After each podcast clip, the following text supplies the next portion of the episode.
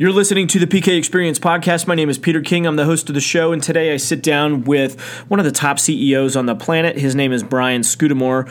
Brian is an American born Canadian entrepreneur, best known for the brand 1 800 Got Junk, which really revolutionized the junk industry, if you will.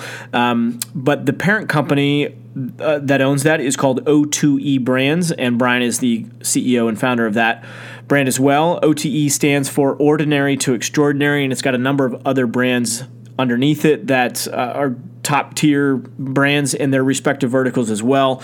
Um, Brian really does have the Midas touch when it comes to creating successful businesses. Uh, the culture, this frankly, honestly, I think it's the, his biggest legacy, in my opinion, is his ability to inspire and create greatness within the people and the culture of these various brands. And that's really what I wanted to dive into on this call, in addition to his recent book, WTF, which is not the acronym that you might be thinking. It is WTF Willing to Fail How Failure Can Be a Key to Your uh, How Failure Can Be Your Key to Success. That was published in 2018. So we get into all of that here on this call. So without further ado, here I am with Brian Scudamore. All right, I'm here with Brian Scudamore. Brian, thanks so much for joining me on the podcast show. I really appreciate it. Yeah, glad to be here, Peter. Thanks for having me.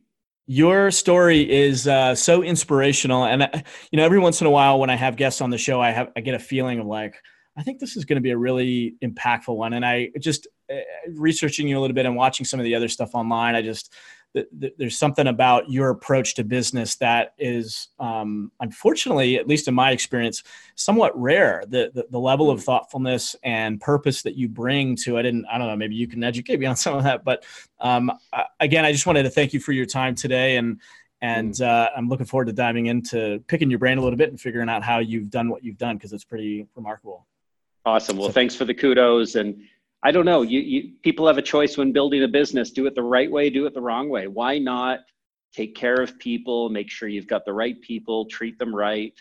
I haven't always had that philosophy. You know, I've made some some mistakes along the way, and that's what business is about. You fall, you get back up, you learn.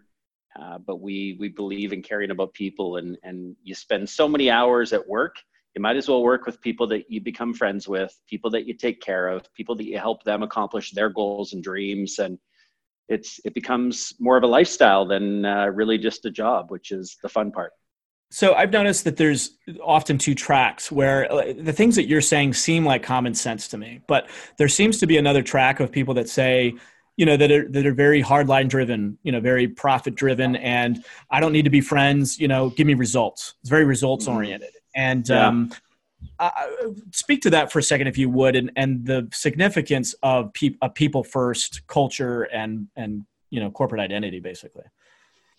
Yeah, one of my mentors, Verne Harnish, who runs Gazelles, and they coach a lot of businesses and do a lot of great work. And I've known Verne was the founder of EO, the entrepreneur organization, which I've been a part of for about 22 years, 24 years. And one thing I learned from Verne, he said, "You get what you give." And so why not put it out there to the world where you you help people with their dreams, you help understand what's important to them. Now when you talk about hard line numbers and profits, I think if you focus on just the bottom line and and just the numbers, then you know you get people that realize that all that's all you really care about. You don't care mm-hmm. about them, you care about the bottom line. But if mm-hmm. you show that you care about the top line, the people, the most important assets you have in your business, and you take care of them, they'll take care of the bottom line. I promise you. I mean, that, that's how it's worked in our business. When we started involving people in our great game of business, a, a profit sharing program inspired by Jack Stack, who wrote the book Great Game of Business. When we started taking care of people and saying, listen, we want to share the wealth that we're creating, people got involved in a deep way and started to manage expenses and save money, and they took care of the company and took care of the profits. Mm. So I think people just get it wrong sometimes. They turn it upside down. Focus on people first, everything else flows. Well, you said that you started out not being that way. So, what was the pivot point for you, and where did you learn that from? Yeah, so I wrote a book recently called WTF Willing to Fail. And what willing to fail means is you got to put yourself out there and, and you've got to be okay making some mistakes, but then stand up and own them. And I think the the first real WTF moment that I talk about in the book is five years into the business. I had a half a million in revenue, small company, was in business five years with, with 11 employees and five trucks. And I said, you know, I'm not having fun anymore. I'm building a business because I want to make money, but I want to first and foremost enjoy the work I'm doing as I'm doing it. And I took all 11 people one morning in a standard morning meeting we'd have every day. And I said, guys, I feel like I've made a mistake. I ha- haven't either brought in the right people, trained you, given you the love and support, the belief in you. You don't have the belief in me. And we had nine bad apples. Just takes one to spoil the whole bunch. And I just said, I'm going to part ways. And I got rid of all 11 people. Mm. And the next day started the company over. But what I realized, maybe not literally the next day, but several months later, is that a company is all about people. That's all you've got is people no matter what you sell, no matter what you create, it's people that are doing it. And I don't care if you're in the AI business, it's people programming the AI. Right. So nothing matters more than people. And when I realized that that's all that is a business has, and that became our focus, even our, our head office, the junction, we call it here in Vancouver, anyone that would ever come see us, the first thing for a heavily branded company, I mean, I'm always logoed and branded. Our whole company is all about branding people walk into our head office, the first thing they see is not a logo. They see a sign on the wall that says it's all about people with my name below it. Mm. And that's our commitment is finding the right people, treat them right. Simple and easy to say, not easy to execute on, but it's a, a commitment that matters. Well, you you are the simple and easy to say guy if i were to pick one because your your brand names are uh, like a direct response marketer's wet dream. I mean they're they're perfect they're concise they're clear it's a call to action it's all in one it's brilliant. So uh, you, you, mentioned the branding piece of it. Where who does the branding for you guys and and uh, where do those ideas come out? Because they're they're brilliantly simple yeah, I've been heavily, heavily involved in leading the brand creation. So 1 800 Got Junk was all me. It was, you know, we were a small company and I came up with this concept. We were called the Rubbish Boys and our phone number was 738 Junk. The problem was people would see our trucks around town and half the people would say the company was called the Rubbish Boys. The other half would say the company was called 738 Junk. It mm caused confusion. So I came hmm. up with this concept based on the Got Milk campaign, a big ad campaign from the 80, uh, 90s. And I said, you know, what if we change the company to 1 800 Got Junk with a question mark? It asks the question, it's one simple name, simple number, web address, the whole bit. That's and so we came up with that. But the, the fun part of the story is I, I said, okay, so great, I got this idea. I picked up the phone and called 1 800 Got Junk, and the number was taken. And it, it wasn't available in my local area. So I called friends and family in different states and provinces to try and figure out was the phone number answered by someone? And it wasn't and i couldn't figure out who owned it. I made 60 phone calls found out the department of transportation in idaho owned the phone number.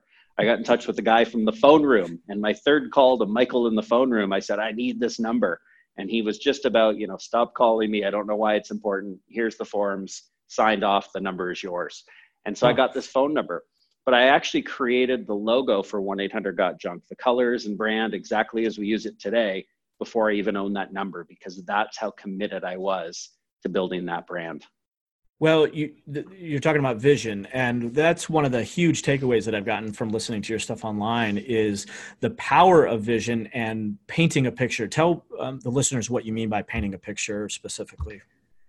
Well, they say a picture is worth a thousand words why not take the picture from your mind as an entrepreneur, as a leader, and put it down in writing, in actual words, so that people can see inside your head? What happened was I joined the entrepreneur organization uh, in 1996, uh, eight years into my business.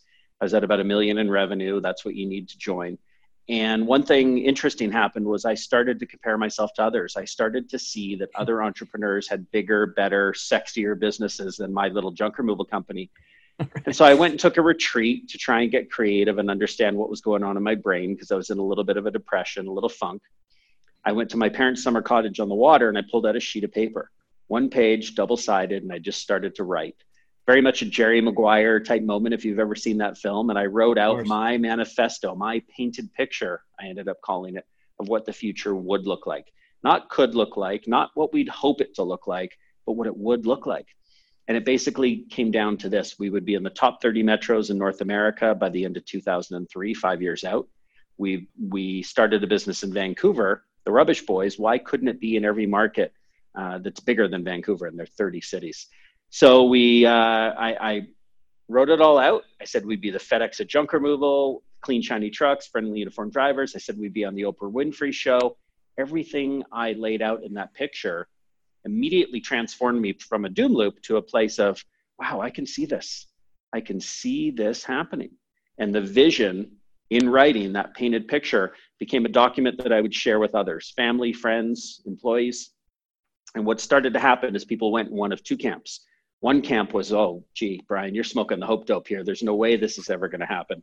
To the other camp that said, wow, I want to be a part of this. This is cool and it fired people up. And I think that that's what we do best as either entrepreneurs, small business owners, is fire people up about a better, more compelling future than we're in mm-hmm. right now. This reminds me of uh, I brought this up several times on on several calls, but um, there's a book called the, the King Warrior Magician Lover, the four different archetypes of mature mask of the mature masculine, or something like that. Okay. And, uh, and uh, the magician archetype is the one that that paints the vision that creates mm. the clarity and, and, gets buy-in from others and that's very magician like of you to uh, mm-hmm. to do that kind of cool right but you, you um, going into that weekend where you you got some time out for yourself I mean, you were really dealing with if, if i understand correctly and, and, seeing some of your stuff that there was depression there was panic attacks i mean this was mm what an identity crisis or what like what were some of the other things that you were dealing with at that time because most people don't really understand the entrepreneurial journey so paint mm-hmm. that picture for us of what life was like at that point. I think I simply was not happy with what I was doing and where I was at in life. I wanted more. I didn't want it wasn't money, it wasn't toys and things, but I wanted to feel like I was accomplishing, I was contributing, creating. I'm a very creative type. I love to cook, I love to learn new languages, I love to try new things. And so to me, a business is an avenue, uh, a, a way to create to build teams and people build something much bigger and better together. And I felt like I wasn't creating something I was proud of or happy with. And so it was that painted mm. picture that gave me that direction, that North Star, if you will, of what could this look like and where could this go? And once I latched onto a possibility I could see and believe in, that made all the difference. I didn't know how to get there, but I started recruiting a team of people who believed, who saw my vision, wanted to be a part of it, helped shape the future of uh, where we were going and brought in people like Cameron Herold, who was our COO at the time, that grew us from 2 million to 106 million. Then went on to another CO, COO years later, Erik Church, who's here today and hopefully here forever, uh, happened to have been friends with Cameron Herold, but he took us from 100 million to 400 million. And um, it's finding that executor that can sh- take the, the reality that the visionary sees in their mind and puts in writing to, to make it uh, have, to make it come true. Have you read uh, Traction? Are you familiar with the EOS model? I own Traction. so the the funny thing about me in books is I buy a lot of books. Yeah. I uh, don't read a lot of books. I'm so ADD, which is why when I wrote my book WTF, I, I made it a little bit shorter and easy yeah. to read so that entrepreneurs, the audience, would get through it. I have not read yeah. Traction, but I know a lot of the stuff that we talk about, um, you know, similar circles um, to to Gino Wickman, who wrote the book, but uh, it comes from this EO network and and different circles that we all kind of play in, but we do some similar things. Yeah, it's um, I guess in your journey you talked about how as a visionary you were partnering with other visionaries and how that created maybe more chaos or that what is that was that the dynamic between you and your previous partner my uh, so my he wasn't a partner, but um, or, uh, Cameron Herold was my was my COO. COO. Now we're great friends. I mean, we we talked last week. We talk all the time. He's a he's a great guy, and I'm so grateful for all he contributed to one eight hundred got junk. The tension was not really tension as much as it was, I think, irresponsibility as we grew. That we had two entrepreneurs, entrepreneurially minded people who were very ADD, shoot from the hip, fire ready aim types running the business now, what worked to take that little motorboat and steer it on a dime in the early days, that was great. Cameron and I were on fire together. But then when when things started to grow and get bigger, taking a big ship that you're trying to steer a little more slowly and trying to steer it on a dime created havoc. And we just got to a point where we were still having fun together. We were still great friends, but his skill set, we needed a COO with rigor and discipline that could really move at a different pace. Yeah. Um, and so you ended up letting him go. Uh, how did that, how did that come about? Yeah, so that was hard. You know, here was Cameron. Uh, he'd gotten married recently, and I was the best man in his wedding. And so to fire your best friend and all that sort of stuff. I mean, fortunately, again, if you were to interview him or talk to him, he'd say, you know what, it was the right thing for both of us. And sometimes the entrepreneur has to do right thing, even if it's the hard thing. Mm-hmm. And so it was hard for both of us. It was painful. And it took me a long time to get to the right COO, Erik Church. Now, fortunately, Cameron and Erik were in the same fraternity together at uh, university. And uh, one of the people of three that introduced me to Erik was, was, Cameron. So it's good that Cameron and I repaired our relationship and made everything okay. Uh, it was the right thing to lead us to the next stage. Um, what what excites you today? What when you wake up and get out of bed, what do you get? What drives you to get into work every morning? Yeah, so great question. I love inspiring entrepreneurship. Entrepreneurs in our franchises, we've got four different businesses from 1 800 Got Junk, Shack Shine, You Move Me, Wow One Day Painting. All these businesses that we're creating, um, thank you. All these businesses we're creating, it's about taking people who might not have started a business before in their lives and they want to run their own show and we help give them the training and support to help them be successful. I love inspiring entrepreneurship. I love inspiring people internally at the junction to help support entrepreneurs. I mean you need entrepreneurs and entrepreneurs working together but to hmm. me everything that drives me is building something bigger and better together. Erik and i and the team talk about building a billion dollar group of brands. You know while we're 40% ish the way there we'll get there no doubt. And it isn't about a billion. It isn't about the money. It won't do anything to change anyone's lives here. But what it'll do is it's the significance of look at all the lives we're impacting from customers to our franchise owners to people here in the junction that seems to be a common thread through um, the limited amount of uh, very wealthy people that I've been able to come in contact with, who are billionaires and up, is that mm. that intention to create deeper impact in the world. And when you look at you know the mega billionaires out there, the Elon Musk's of the world, there seems to be a very deeper cause to what they're doing beyond just hey, how do we make more money? Um, that seems to be a, a smaller, limited mindset. Um, mm-hmm. And it, yeah, I, I, that that fascinates me because uh, how do you serve a bigger audience other than to have that deeper care for for people? Mm-hmm. Really, what's what kind of what it comes back to, right? Yeah, and and like a focus, you know, we talked earlier, a focus on the bottom line. I, you know, I think it's that's a shallow focus if somebody is just putting their energy there. Well, same with focusing on your own bottom line and your own wealth, right? I think what what's important is people have to see that there's a deeper meaning why they're here on the planet everyone's got a gift. Every single person I've ever met, they don't all know their gift. Uh, it took me a while to discover mine, but it's how do you take that gift and give it to the world and make the world a better place? And I love mm-hmm. that you talk about the Elon Musks of the world and people that are understanding that there's a, a greater purpose to what they're doing. Uh, money is shallow. I mean, yes, you need money to exist and survive and feed the family, but beyond that, I think that you know money doesn't buy happiness and happy people know that to be true. Mm-hmm. Mm-hmm. who inspires you today? I'm inspired by humanity. I mean i'm inspired by every single person i meet.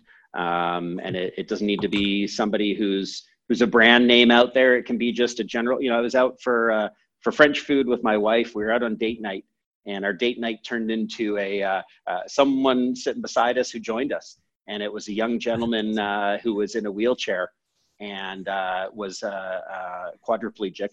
And he rolls up and he's controlling his wheelchair with his mouth and the whole bit. And he starts talking to us. And he just said, Hi. He goes, How's your night? And 19 year old kid. And uh, I was inspired by his ability to get out, get on a bus, and get out around town as a university student with not a lot of money to uh, to go sit in a fancy French, well, not fancy, but fancy-ish French restaurant because he loves eating and trying new food and strikes up a mm. conversation with two strangers. That inspires me. You know, we think of the challenges we have in life sometimes. I mean, my wife and I always joke about, oh, gee, you know, whenever we're complaining, we try not to, but when we do, it's like, wow, first world problems. Right. so I'm I'm inspired by humanity. Just people in general are good. I love that answer. I love that answer. Um, you talked about date night. How do you? How, how does someone with as busy a schedule as you do find the time to, uh, or sh- I should say, create the time to to have a date night? Yeah, it's tough, and I, I, I hate being this guy to say, "Oh, you got to put it in the calendar." I mean, how unromantic is that? But right. the reality is, with three kids and both my wife and I have businesses, how do you? How else do you do it? You got to put it in the calendar and plan for it. Mm-hmm. Uh, I got a buddy who lives in Dallas, Rick Sapio, and he and his wife, for something like ten years since they've been married, have never missed a Monday night date night, and they mm. just make it one of their habits Mm. They're like, you know what? Grandparents every Monday night have the kids. Every Monday night they're out at a different restaurant in Dallas. And I think you, you got to commit to the things that are important to you in life. And uh, sometimes we get too busy and we forget about our commitments. That that's natural, but it's uh, putting it in the calendar is what works. Yeah. Um, talk to me about your grandmother. You, you said that she was a pretty big influence in your life. What where did you grow up and how did how would what was her role in your life? Yeah i was born in san francisco.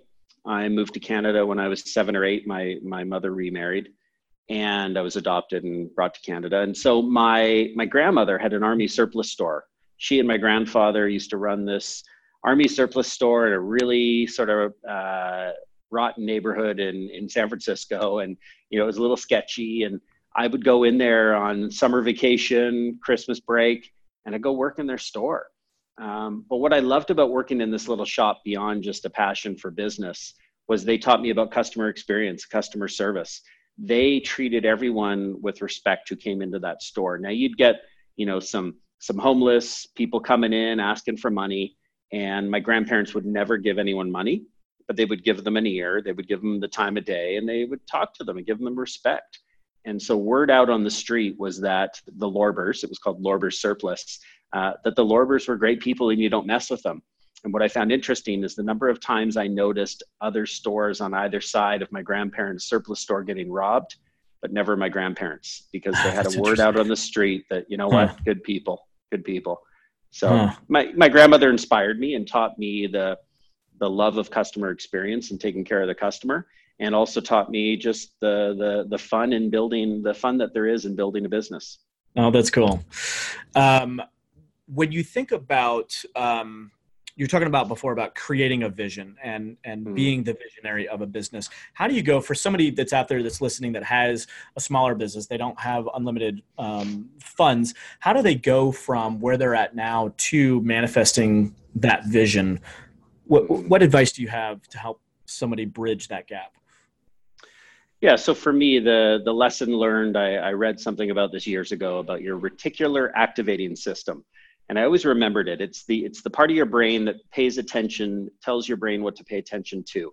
So important details. You're in the airport, and the white courtesy telephone pages you. You know, Peter King, please go to the white courtesy telephone.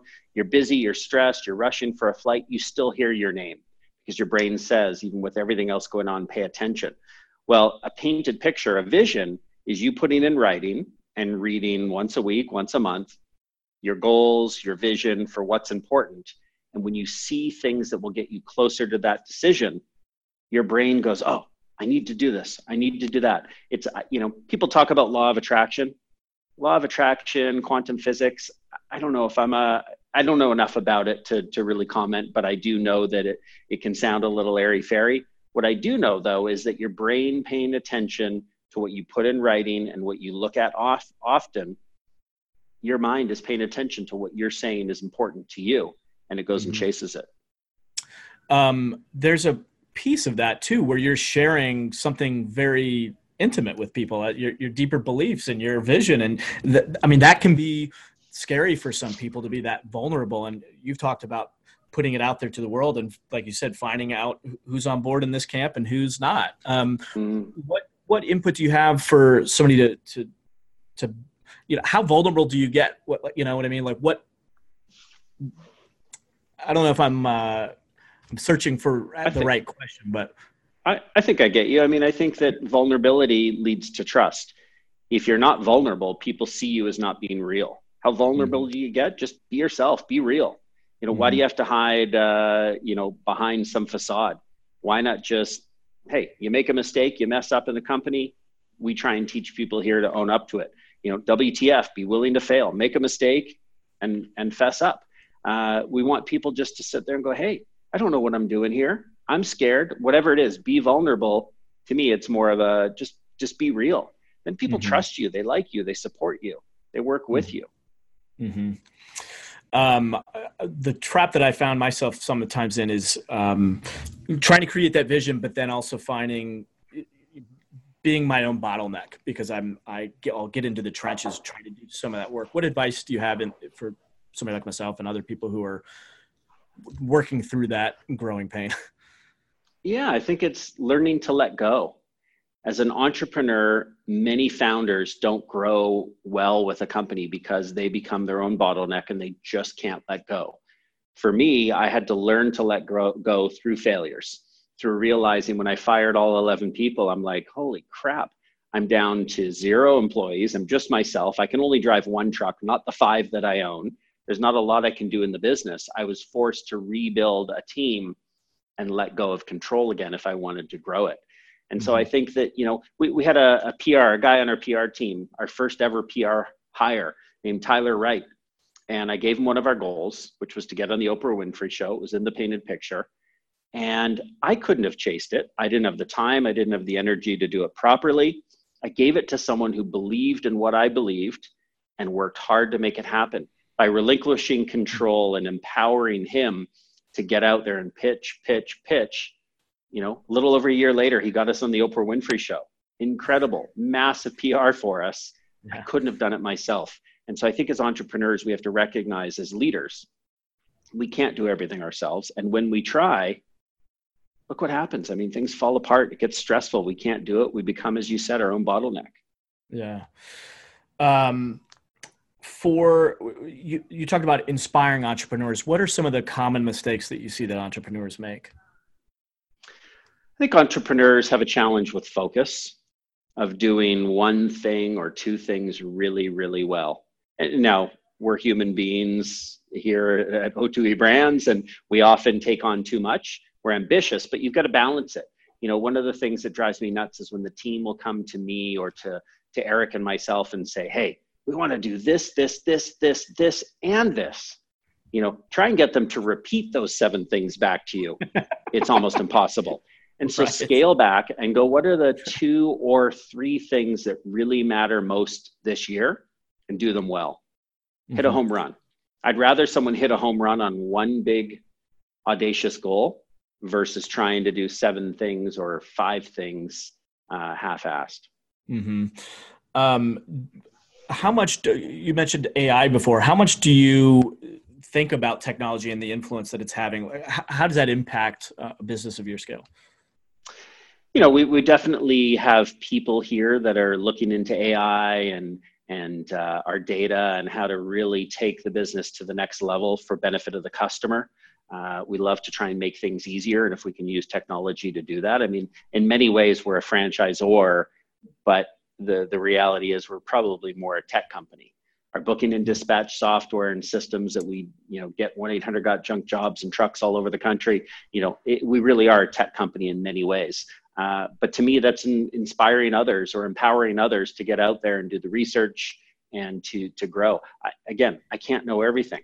I can't sure. read and research and do all these things. So you bring on specialists who are passionate about passionate about something, and let them chase uh, some goals and dreams that can help not just them but also improve the company.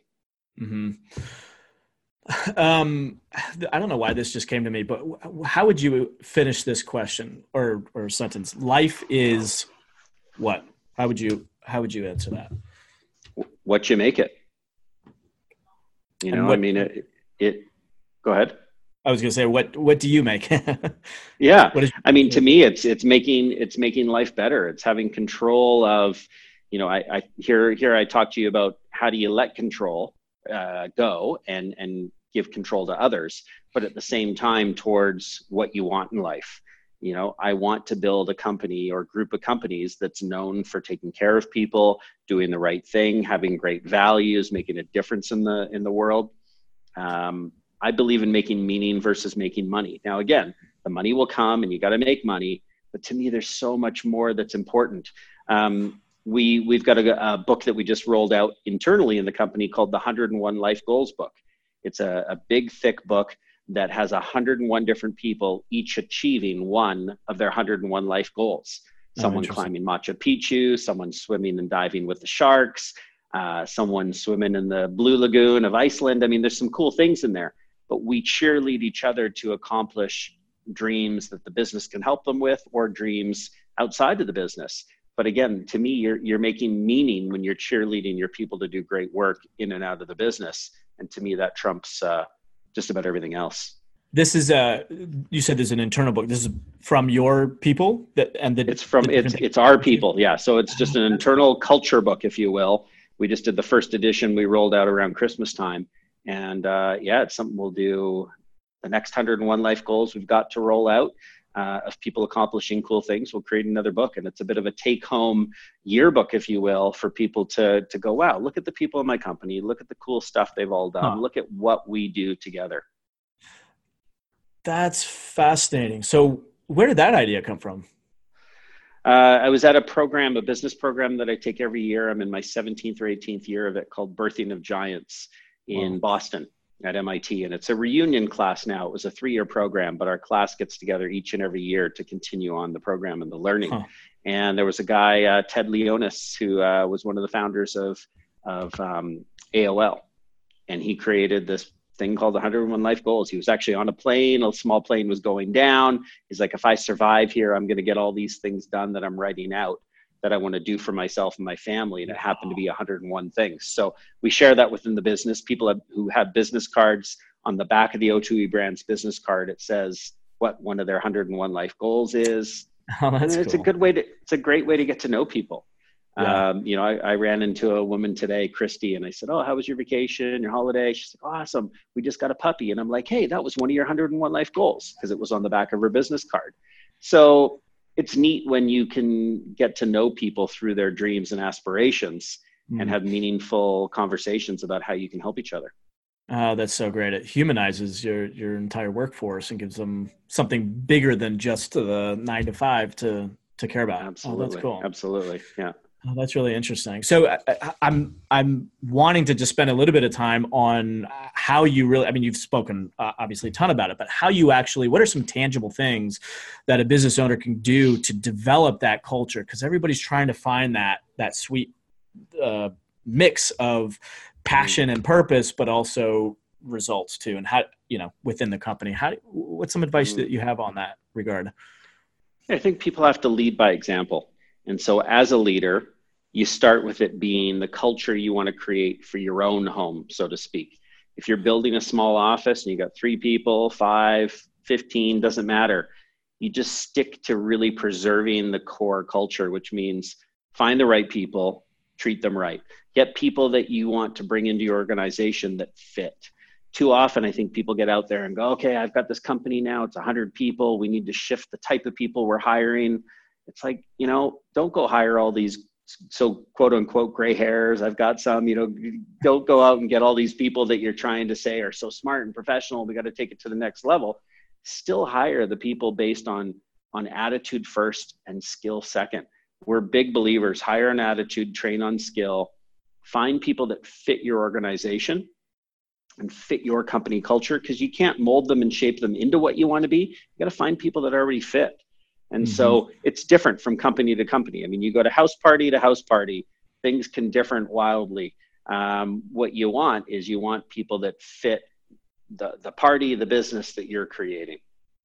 Well, how would you define your culture? It, it, do you have, um, you know, what, what values do you have that, to yeah. define your, your culture? Yeah, our, our values years and years ago, we sat down with a small team of about eight people and we did a little retreat. We took out post-it notes, and I said, "Oh, I just read the book by Jim Collins, Good to Great."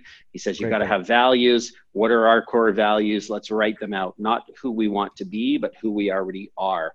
and we wrote out 400 post-it notes, put them up on the glass windows, and then sorted them into four categories. And our values came down to passion, integrity, professionalism, and empathy. Now, mm. doesn't mean those are the right values for any other company. They're the right values for us. And the right. way you know they're right is if people are living them, people are swearing by them, people are ho- holding each other accountable to them. People will come up to me and say, Brian, you know, that decision wasn't very pipe. Awesome for holding me accountable. I can reflect and apologize or change course. It's incredible when you've got a set of values. So for us, have our values, talk about them, story tell around them, and recognize people when they're living them and living them right. Um, the 101, what was it again? 101 uh, life goals. Life goals. I mean, talk about storytelling, a literal book. Is that something you'd ever publish publicly, or is that just sort of? I, I don't think it would have meaning to publish it publicly. You know, I, I so when we created the book, we gave it to every single person who was in the book. And so if someone wants to be in the book, you got to go accomplish a goal and submit it so you can be in the next book. Yeah. Now, was it meant to be exclusive and and exclude other people? Absolutely not. People are looking at it and getting to read it, and they're going, "I want to be in the next book." Mm-hmm. And then it's up to them to make it happen. Life's what you make it. Um, I, I, think a, a, really true testament to to your company's culture and your values is obviously your people. And um, I watched that episode of you on Undercover Boss where you. Oh yeah you went in and for those that don't, don't that don't series it's when they take ceos uh whoop says my connections unstable hopefully i'm still still there. Um no, I got, undercover boss got, where yeah. they where they send a ceo you got it? Okay. So uh, what i was what what really stood out to me was usually in that show the ceo comes across one or two or three bad apples. Every single person that you met with was passionate. They were on fire. Mm-hmm. they worked mm-hmm. hard. I was like what you know, there was no at, at, the very end of the show. There's usually the you know the reprimanding. You know, we're gonna have to let you go, or you gotta yeah. kick it into gear, or whatever. But it was just a celebration of the people that I thought that was a really cool testament to to what you've created, the culture you've created, and the people there. Yeah, thank you. We, we've got a great culture, and I mean, you know, I will say that while Undercover Boss was a lot of fun, it's still reality t- TV, right? Reality.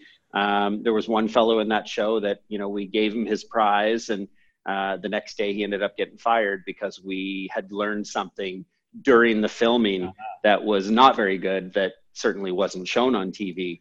But you know, so there's a there's a balance. But you know, you, we you know what? We got a great culture, great team of people, and we work hard at it. It doesn't just yeah. happen overnight. You've got to really you got to get the wrong people out when you've got them. And the way I look at that is you're freeing someone up to a better future because if they're in your company and it's not the right fit for them, uh, and it's not the right fit for you, you know, it's up to you to help push them out, so to speak, because people, you know, need a job and they're scared. Uh, they don't want to quit, but if you can help them get into a better place, it's a win-win for everybody. Hmm. Um. I hope you don't mind me asking you this, but I'm curious a little bit uh, about your upbringing. And you said that you were adopted, that you had um, your mother remarried. What was the what was the um, a little bit of that volatility like for you as a child? So my apologies. Unfortunately, during the call, we lost internet connection and the call was dropped. So I had to call Brian back, and we jumped back on. And here is the rest of the call.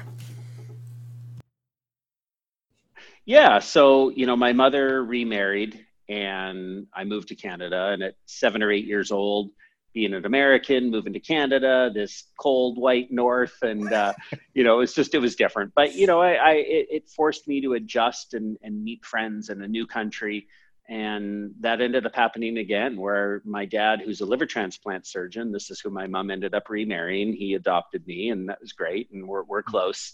He, uh, when I was 12 years old, 11 years old, we went to England and there I was now an American who became a Canadian who became who was living in England I had braces, I had buck teeth, and the the Brits don't don't generally have a lot of uh, metal in their mouths and and and braces, and I got picked on, and it it forced me to to go. Hold on here, I'm at a tough school, getting beaten up.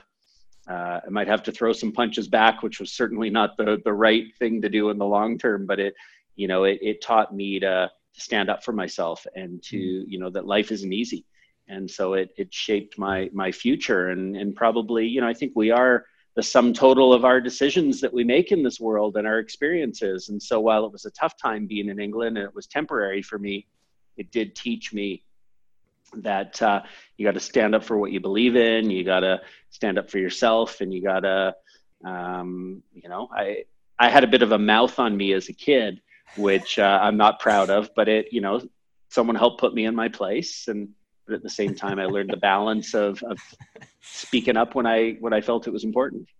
Well, oh, you talked about the value of empathy in your in your company culture. I wonder if that's where some of that came from. Just the you, have been on the other side of receive on, on the bullying receiving end, uh, which is probably not a very fun place to be.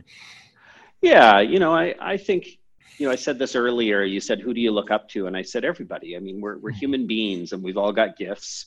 We've all got beauty that we bring to the world, and um, I have a hard time when I see people that are insecure because I know they're hiding behind something and they often come across as overbearing and assertive and you know mean and grouchy and whatever it might be but I've learned to have some empathy for for them and and instead of getting angry back at mm-hmm. them uh, a level of okay you know I wonder what's going on in their world and uh, how can I help them how can I give them a smile how can I give them something that might help make their day better versus what a lot of people might do and saying, Hey, you jerk, you know, why did you just cut me off? Why this? Why that? So I think it's important that we all treat each other with great respect. I agree. It's spoken like a true Canadian. uh, the only thing to, the only thing I have to say after that is after that statement as a Canadian, I got to go, sorry, you know, yeah, Canadians yeah. say sorry for everything. You know, sorry of for course. speaking up. Yeah. Yeah. uh, sorry for being a, a, model example for humanity. My, my bad. Um, I love those Canadian road rage videos. I don't know if you ever. Uh, I haven't seen them. Uh, uh, it's it's things we do. Who uh, you know, I'll lay in bed and watch videos as I try to t- turn my brain off and veg out so yeah. I can actually go to sleep. Sure. And yeah. Uh, yeah. they're pretty funny. You should check them out. Um, well, I know we're I know we're getting short on time, and unfortunately had a little technical glitch there. But um, I, will ask you. I've asked this to a few of my guests. How do you want to be remembered? If, if there were three words that you could that, that you would want people to use to describe you, and or maybe an experience with uh, one of the O2E brands, w- what three words would you like them to use? I think inspired possibility. You know, I want to be someone that whether it's our 101 Life Goals book whether it's uh, helping to inspire entrepreneurship. I want people to go, you know what? Brian challenged my thinking and made me work towards something that I didn't even think I could do. Mm. And life's about living. And, you know, the way I look at it, there's a real big difference between making a living and making a life. And I've always hoped that people have as much fun building a life as I do because, you know, our, our days are short, life is short. Why hmm. not focus on building a great life? Um, versus I think North Americans have sometimes got it wrong. We focus so much on building a living and status and toys when you know what you look at the Italians, the French, the Europeans. It's like you know what? Let's eat together. Let's play together. Let's have fun. Mm. And uh, I think you can have both. So that's my wish for people. Agreed. I love that. That's a good note to to wrap this up on. Uh, Brian Scudamore and the latest book, WTF Willing to Fail. Thank you so much for your time today. It was uh, truly inspiring. Appreciate it. Yeah, no, thank you for having me and uh, a lot of fun chatting with you. And you run a great show. So thank you. Thank you, Brian. Appreciate it.